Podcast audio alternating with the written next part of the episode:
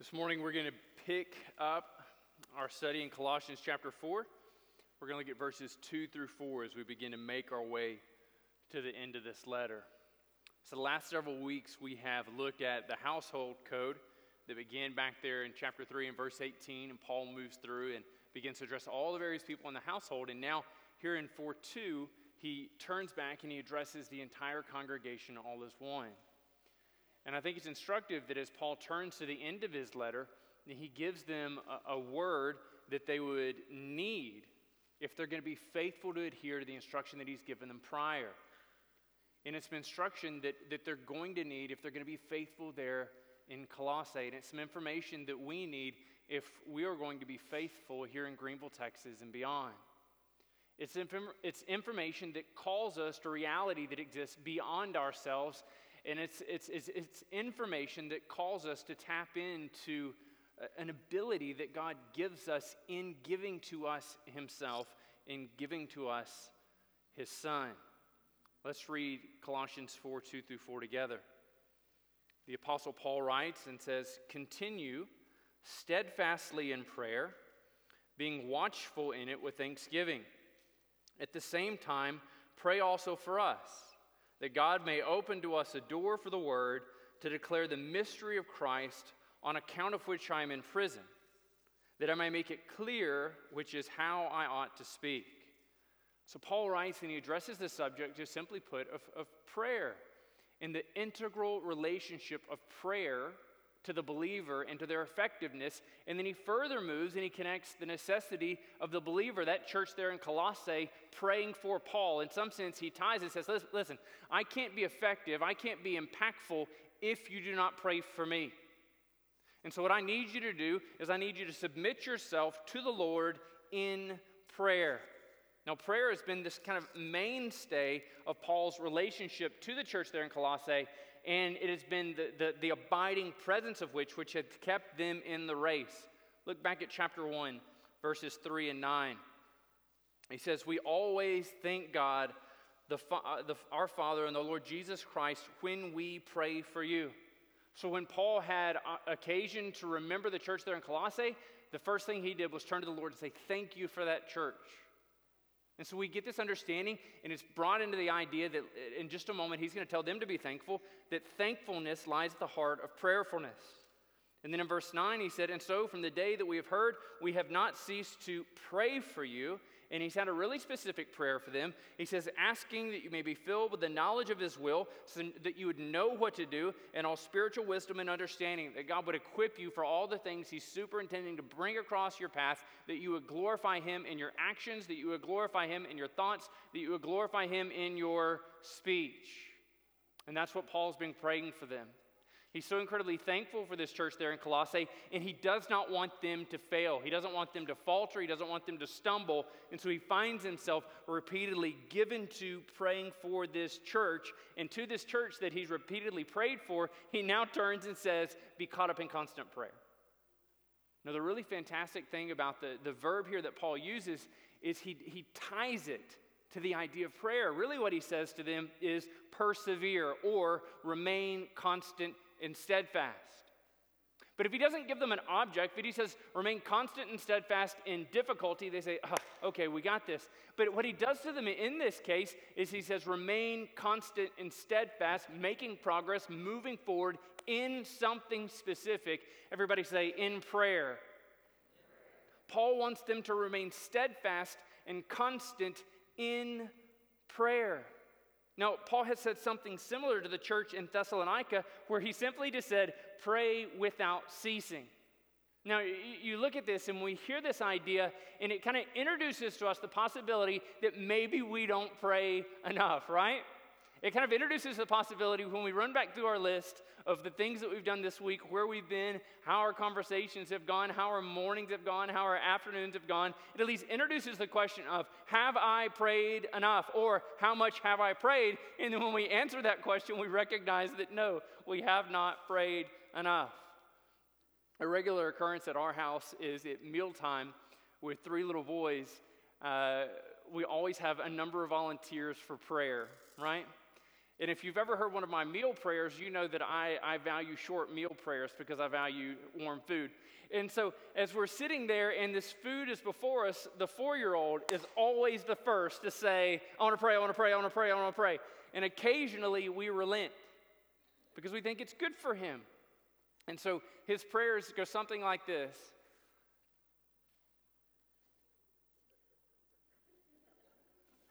Everybody ready? And thank you, God, for food. And thank you, God, for help us obey. And mom dad think, and let all the people say amen and amen. And thank you, God, for. And then what he does is just ever so subtly, he turns to thanking God for those things he has not yet received. And thank you, God, for watching TV. And thank you, God, for playing video games. And thank you, God, for going to Bo's house. And thank you, God, for going to Memo and Pepal's house. And thank you for God. And then he turns into an evangelist. And he goes on and on the rest of the meal. And the rest of us just say amen and begin to eat. But what we recognize in his prayer is, in a very real sense, the same ideas that you and I bring into prayer, prayer, right?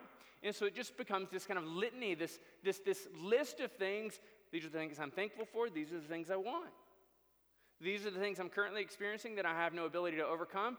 This is what I see upcoming in my future. These are the people I told that I would pray for them, of whom I remember, and then God pray for the others of whom I've forgotten. But what does Paul say in here? In essence, he could have said it this way let your manner of life in every waking moment be caught up and captivated in giving yourself to mindfulness of the Lord being mindful of those things that he would bring across your path and being mindful of your dependence upon the Lord. Prayer is not merely going to God and saying, I'm thankful for these things, I need these things. Would you cause me to be content until you give me the things I want? But prayer, in a very real sense, is communion with the Lord. It's going and spending time with God. And we recognize in this idea of giving ourselves steadfastly in prayer, God is radically changing and transforming our hearts.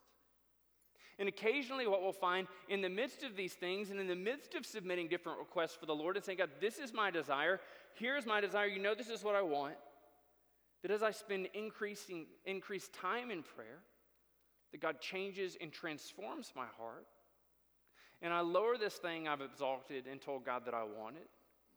And I recognize that instead, what God is desiring from me is to become a person who does not delight in those things any longer.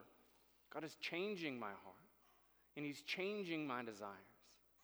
And I get there and I become that through this process of continual prayer, finding myself continually going back to manifesting prayer and being caught up in this idea of constancy of prayer, being unwilling to have a time in my day, to have a time in my week where I am not mindful of the direction of the Lord. Now, for some of us, this is, this is an, almost an act of hubris, right? This is almost this act that you say, This is impossible. I cannot do this. In fact, no one can do this. It's because over the course of your life, what prayer has looked like for you is occasionally mumbling this thing under your breath before you fall asleep and, and making certain, because you're terrified of indigestion, that you offer up some petition of thanks, some prayerful thank you for this food prior to ingesting mass calories. God, help this somehow to be healthy. Listen, most of the stuff we eat's never going to get there. Stop praying that. God, help me to be faithful. Help me to be mindful. God, would you direct my thought and intention towards you? And a prayer for many of us at this point was God, help me to be aware of my prayerlessness. God, would you help me to be aware of those times and occasions in my life where I seek to fill up the voids and the boredoms and, and the cessation of activity and just kind of these lulls of life with anything other than prayer? God, would you alert me to the mass opportunities I have to commune with you in prayer. And submit yourself to the Lord in that. So, God, I read in your word that it says that I need to continue steadfastly in prayer. I find myself only occasionally found up in prayer. So, God, would you reveal to me the opportunities I have in my life that I'm overlooking? That is a prayer God longs to honor. That is a prayer long God longs to answer. And what we see is that prayer has, has long been the mainstay of the New Testament church. If you flip back to uh, the book of Acts, if you flip back to the book of Acts, Acts chapter 2 and verse 42, and Acts chapter 6 and verse 4. We read how the, the, this fledgling church responded to prayer. Chapter 2 and verse 42 says, They devoted themselves to the apostles' teaching, to the fellowship, to the breaking of bread, and the prayers. One of the, the, the, the, the crowning descriptors of this early church was that they were a prayerful church. Acts chapter 6, when they're setting up this kind of first group of men who would go in to serve the church. Those apostles, those early elders said that in chapter 6 and verse 4, but we will devote ourselves to prayer and to the ministry of the words. They divided all the ministry in the totality of the church. They said there's the ministry of the word and there's prayer. And they found that both of these things were vital and neither was dispensable. They had to have them both, they both had to be there together. And then I'm always mindful, I'm always remembering Christ's own words when the disciples came to him and said, Lord, teach us to pray. And so you can see it in Luke, but I, I prefer for us to go here to Matthew in Matthew chapter 6. Jesus gives them a couple of things that it should not be. In Matthew 6, verses 5 and 6, he says, And when you pray, you must not be like the hypocrites. For they love to stand and pray in the synagogues and on the street corners. That, why? That they may be seen by others. Truly I say to you, they have, they have received their reward. So Jesus says, listen, don't be like those who all they want to do is be known as a person of prayer, making a spectacle of their prayer. They go out and stand on street corners, bow their head, and say, Heavenly Father! You know, whatever it is that they say, that's what they want. They want to be seen, they want to be recognized, they want to be applauded, they want to be followed. Don't be like that person. They've already got what they want. Do you want what you're asking for to be received, or do you merely want to be recognized as a religious person? Don't delight in being recognized as a religious person. Verse 6, he says, But when you pray, instead go into your room and shut the door and pray to your Father who is, who is in secret. And your Father who, is, who sees in secret will reward you. So he says, prayer, it doesn't even have to be articulated. It could be this quiet thing within the hiddenness of, hiddenness of your heart, going before the Lord, humbling your heart before Him, and saying, Lord, I don't know if these are good desires, but they are my desires. Would you shape me? Would you transform me? Would you help me to pray for things that are worthy? Would you help me to, to delight in things that are worthy? And would you not let me leave this place in this state of mind until I'm ready to follow you with every ounce of my being? He says, Listen, don't, don't pray to be a spectacle. Pray for change and pray that the change would happen in your heart, that God would affect that change. And then he goes into verse 7. He says, And when you pray, do not heap up empty phrases as the Gentiles do, for they think that they'll be heard for their many words. He says, Listen, don't just go on and on. God, I really want this. I just, you know, I really want it. And you flip over the thesaurus that describes all the various ways that you could say want. Want. Need. I need this. I delight in this. I would enjoy this and then you turn it into a song. God, I really need this. I'd really delight in this. God, would you give me this? I'm running out of words, and you're still not giving it to me. He says, Don't be like this. They think they'll be heard for their many words. Do not be like them, for your Father knows what you need. Listen to this, y'all, before you ask Him. What a comfort. I don't want to go and, and pray to God and have Him think, He needs that? Other members of the Trinity gather around. We didn't know Matt needed this. What a delight to go before the Lord and say, Lord, I am discouraged. What a delight to go before the Lord and say, God, I am struggling with anxiety. What a delight to go before the Lord and to say, God, I have no idea what to do. I respect people that say this is all overblown, and I respect people who say this is the worst thing in the world. I have no idea what to do or how to go forward. And God knows what you need. He knows the difficulties that you're facing today. He knows the difficulties that you're going to face tomorrow. I mean, that's good news. And it's a delight knowing today in this moment that when you wake up tomorrow with some new uh, health difficulty, when we wake up tomorrow in 2020, just keeps on a giving, God already knows it. God is already there to make provision for it. And his instruction to his children is come to me and ask. Come to me and be made new. Come to me and receive provision. This amazing idea that we have a God in heaven, the creator of all things, who knows just what you need. And his knowledge of what you need doesn't keep him from being just as involved and just as intimately eh, eh, invested in the lives of the other people on your street, people may, who you may not think are worthy of God's involvement and God's investment. I mean, this blows me away. And every time I come to this, I'm reminded of God's incredible love for us as a wayward people. As a wayward people. Look at how he goes on. He says, continue steadfastly in prayer, and then he begins to describe this kind of disposition of what this needs to look like. He does it in a couple of words. The first thing he says is, be watchful. And the second thing he does is he characterizes our watchfulness. He says it's watchfulness with thanksgiving. It's watchfulness with thanksgiving. Now, some of us are incredibly good at the idea of being watchful, and your paranoia lends to this, right? You're a person who's incredibly fearful. You're a person who thinks that 2020 really is out to get you, and it may be. We'll see in 2021. But you're this person who's just constantly looking out for the next thing around the bend, and you are paranoid. And so the idea of watchful, when you read these things, you're like, I am watchful. Because if something, something starts coming towards me that's not an incredibly good thing, I'm just going to kick this to the curb and say, You're not coming for me. I'm ready for something else. And, and you're coming for me. And this is the thing I want to receive. Well, that's not at all what he's saying. And how do we know this? Because he says, being watchful with thanksgiving. Right? And this radically transforms the kind of watchfulness that we engage in. And it also transforms the manner and the intensity for which we give ourselves to prayer.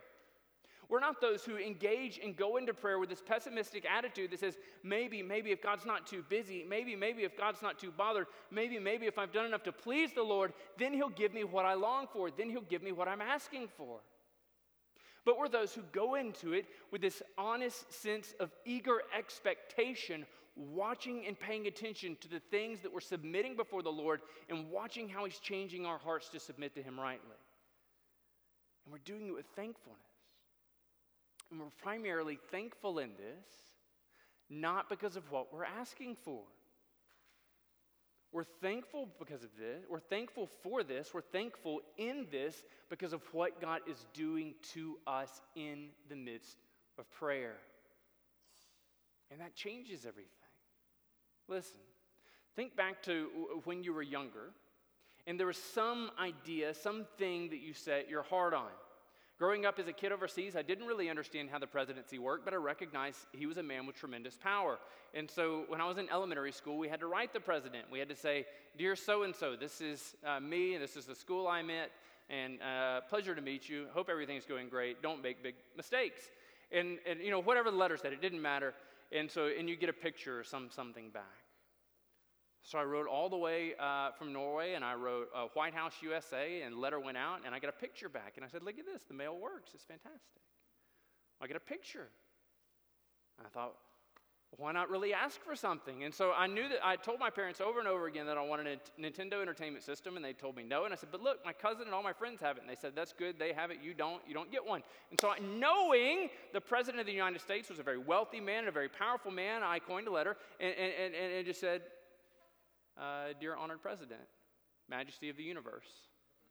I, I, didn't live in the US, and so I wasn't really sure the right title. And so I kind of go on and on, all these various things. I said, Listen, I got the picture last time. It'd be tops if you'd send me a Nintendo Entertainment System. My parents won't let me have one, but if you'd send me one, I'd really appreciate it.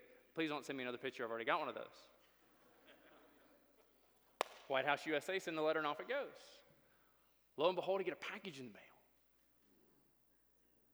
Super excited. Come to find out it's a flat package and it's a picture book. I requested something of somebody who had no desire or delighted in giving it to me. And if I could have voted, I would have voted him out of office, but that's fine because he lost anyway. I didn't like his platform. What we see in the midst of this is that my my desire was completely situated on getting the thing that I wanted. And if our prayer only is frequent, if it's only constant in so much as we delight in getting the thing we want, and when you don't get the thing you request from the Lord, you'll find yourself praying less and less. When you don't begin to see your heart changing, you'll pray less and less. But when we pray the way that God is instructing us to pray, we recognize that prayer is that thing which is fundamentally changing and transforming who we are. That we're being watchful, that we're being alert, that we're being attentive, and we're doing so with thanksgiving. We're not allowing our mind to wander, we're being conscious and directed and purposed in our prayer, continually pulling our minds back to focusing on the Lord and focusing on what He would have us to be and what He would have us to delight in. Amen? Now, listen. Paul transitions from this idea of, of being constant in prayer, and then he turns and he begins to direct uh, the church there in Colossae to pray for him specifically and to pray for the future of his ministry. So he says, at the same time you're doing this, you're being constant in prayer, but at the same time, listen, don't stop that, but also at the same time, come over and pray for us as well. Paul's not saying stop praying for yourself and, and then pray for me. Paul says continue to pray for these things, continue to be constant in prayer, but add to that the idea that you need to pray for us. Paul entrusts the church there in Colossae, and Paul, in some, in some sense, gives us the indication that the furtherance of the gospel of Jesus Christ is dependent upon the prayer of Christians. The, the furtherance of the gospel of Jesus Christ is dependent upon the prayer of Christians. Look what he says. He says, At the same time, pray for us that God may open to us a door for the word. A door for the word. Now, back in Colossians chapter 1, verses 5 and 6, Paul talked about this ministry of the word that the church there had received. They heard the word of truth, the gospel, which has come to you, and indeed it has come to the whole world, and it is bearing fruit, and increasing as it does among you. Recognize that the gospel, Paul asked them to pray that a door would be open for the gospel. Paul doesn't write primarily and say to them, Help us to see a door, help us to see a window. But Paul says, Listen, I want you to pray that a door will be open for the word. Paul wants this church to be given, submitted, constant, diligent to praying that doors would be opened for the furtherance of the gospel. Knowing this, that the Word of God is faithful and true, and it can affect and bring about change. He says this is what the, the Word does. The word changes. It, it is this declaration of the mystery of Christ. And he says, on account of which I'm in prison. Paul says, listen, I have been declaring to the goodness of God. I'm getting ready to appeal to Caesar. I am in prison on the basis of my faithfulness to this word. Would you pray that God would continue to grant opportunities to be faithful still?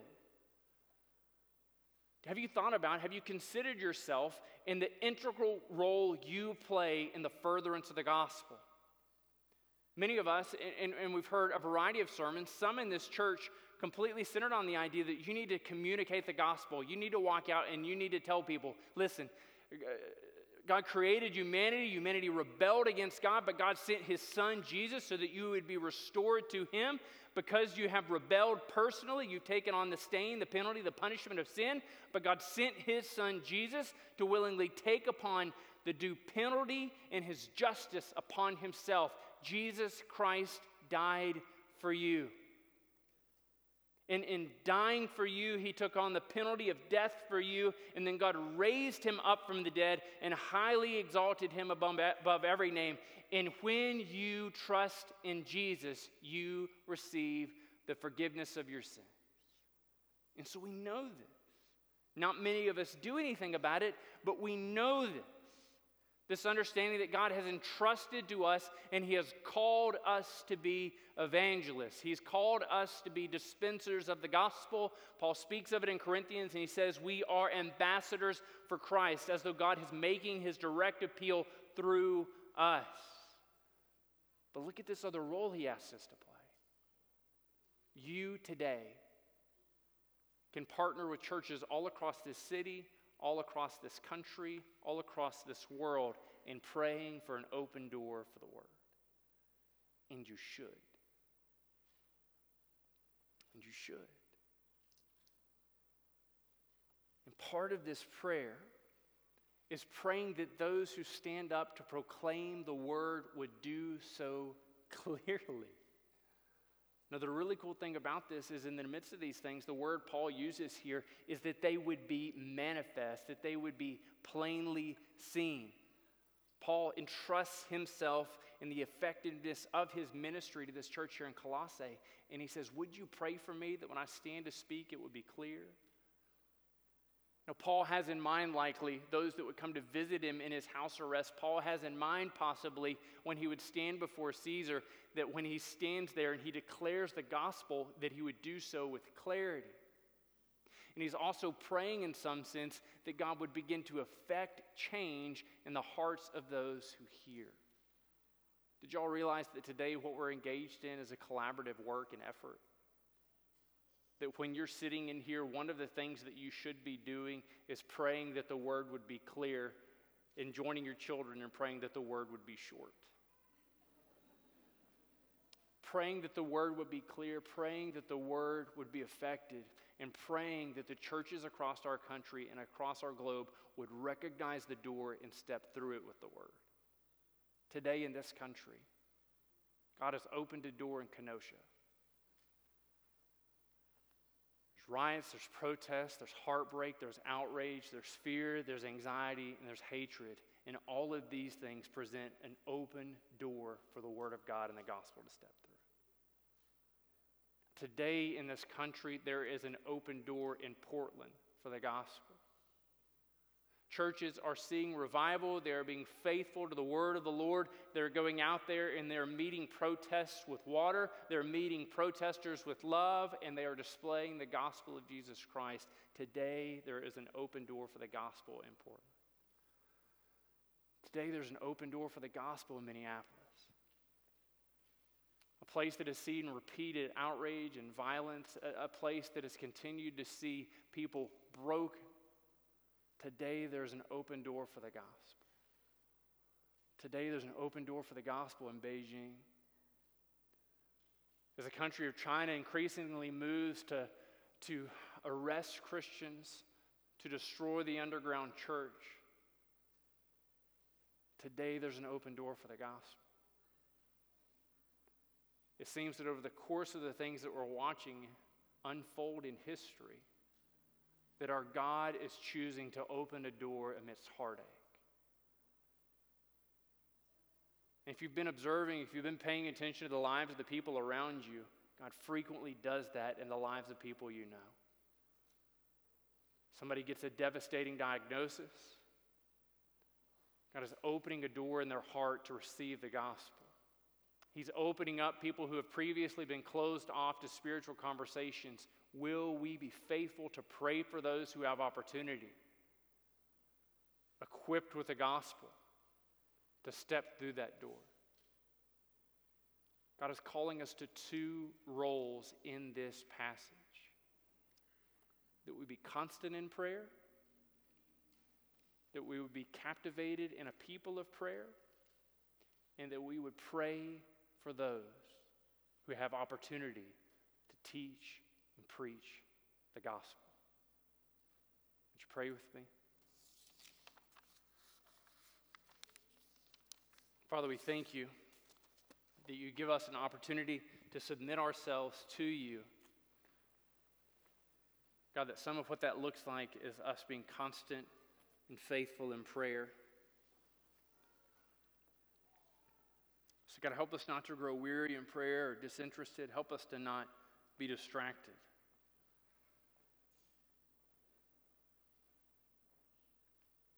But help us to be watchful and thankful. And God, I pray that you would burden the hearts of the men and women in this church, the men and women listening,